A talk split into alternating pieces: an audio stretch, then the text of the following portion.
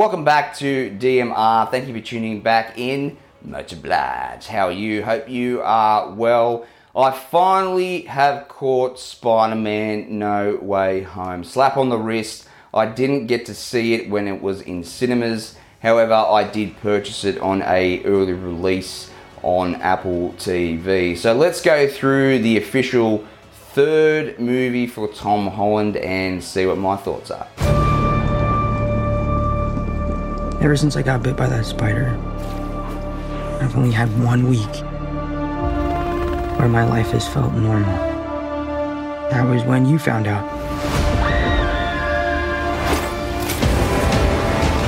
So, Spider Man No Way Home 2021 vintage. So, after the events of Spider Man Far From Home, Mysterio, played by Jake Gyllenhaal, has released Spider Man's identity to the world. So, the cat is definitely out of the bag now, and everyone knows that Peter Parker is Spider Man. His life has been turned upside down. Everybody is filming him on their phones wherever he goes.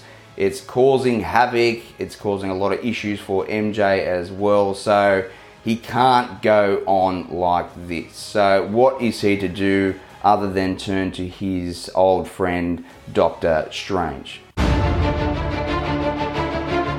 When you botched that spell where you wanted everyone to forget the Peter Parker Spider Man,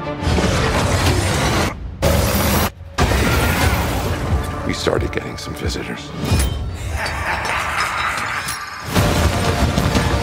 From every universe.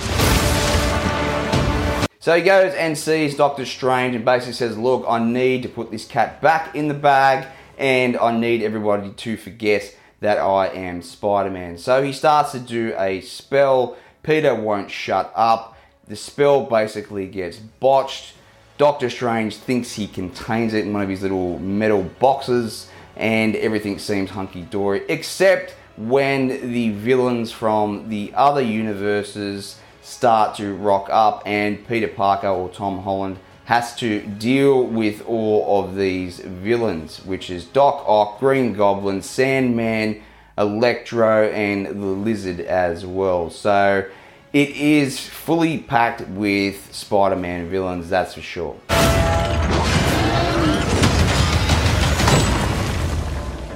Hello, Peter. You're not Peter Parker. I'm sorry, what was your name again? Dr. Otto Octavius. Wait, no, seriously, what's your actual name? So, like Spider Man 3, this movie has a hell of a lot of villains in it, more so than Spider Man 3, which was played by Tobey Maguire. So, Spider Man 3 for me was very bloated. Even though this movie has more villains in it, it was very messy. I do like parts of it. We can all remember this scene with the black haired Spider Man dancing around a bar, which is ridiculous, but it's quite funny to watch now. But for some reason, even though there are more villains in this movie, it does work very, very well. The movie is quite funny. A lot of the comedy punches do hit, so I found it very humorous. And I found that all the returning characters, being Green Goblin, Doc Ock especially, they all hit it out of the park in terms of their dialogue and their purpose in this particular movie. There are others out there. We need to send them back.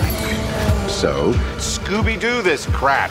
You know, all this is kind of your mess. I know a couple of magic words myself, starting with the word please. Please, Scooby Doo this crap. So I have to admit, when Doctor Strange first came out, I was a bit hesitant. I thought, yeah, it looks probably a bit too hocus pocus, a little bit too magic for my liking, a bit too Mirrorland. But as time rolls on, just like Thor, you know, the magic castles up in the sky, so to speak, these two characters do really grow on you. So I feel that Doctor Strange in this movie, he's quite funny. He does remind me of Stark, not in a billionaire playboy type way, but just that suave, very witty, very funny type responses that he comes back with. And he is well set up in the Marvel Cinematic Universe to date. So I really did like this movie. I thought, even though it had a lot of characters in it, Marvel did pull this off very well as opposed to Spider Man 3. So it'll be interesting to see where they go with this movie hereafter.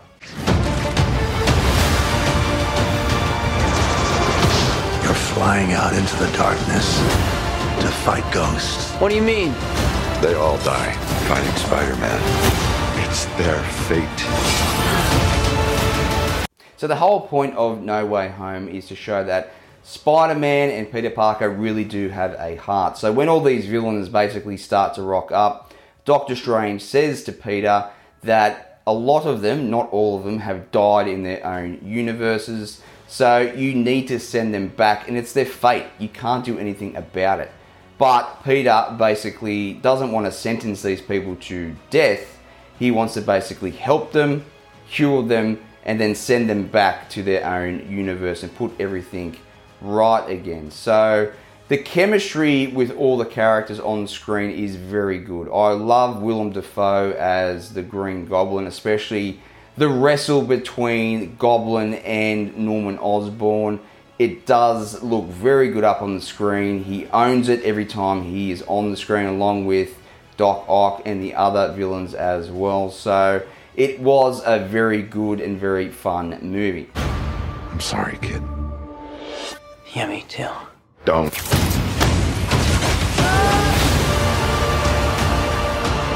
Look, there has to be another way. There isn't. They're a danger to our universe. You're not gonna take this away from me. So I'm not going to get into the big spoiler. If you've been living under a rock for the past 12 months, you'll know what I'm talking about. So I'm not going to touch that with a 10 foot pole in this particular review. So how's this? The budget for this movie was $200 million. Okay, so $200 million.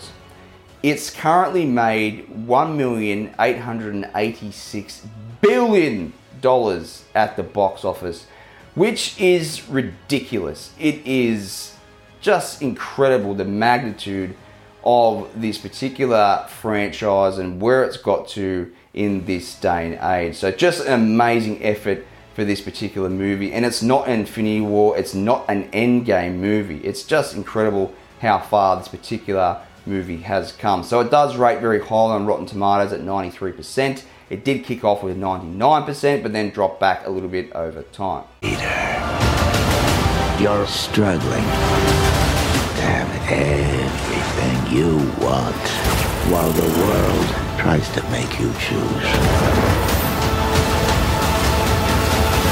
This is all my fault. I can't save everyone.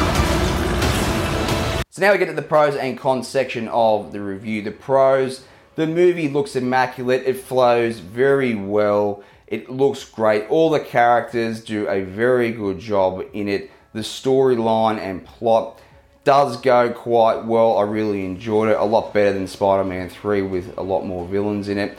The only gripe that I've got about it, and this is very small, is that the character of the lizard, when he's running around, he makes a roar or a sound that's very similar to the T Rex out of Jurassic Park.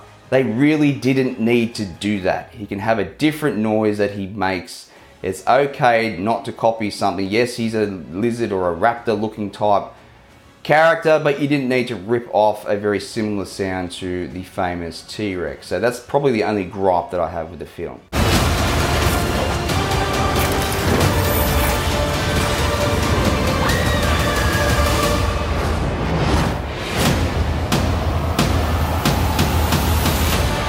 So the verdict, I would have loved to have gone and caught this at the cinema, but I caught it at home on the big screen TV and the big loud hi-fi system. So I will give it my number one rating, which is I would have gone and seen it at the cinema 100%, and I did purchase it on the Apple TV. It probably would look a lot better on the 4K, but it is a great film. It is going to be interesting to see what they do with Holland now because this is his third movie as Spider Man.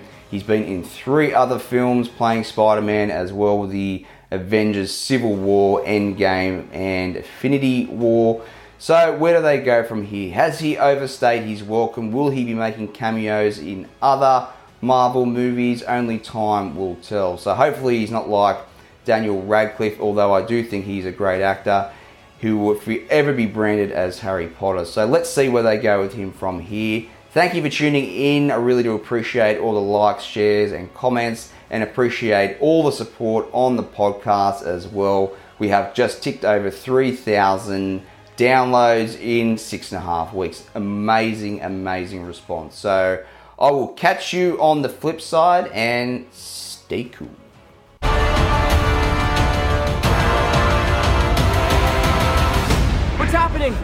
They're starting to come through, and I can't stop them.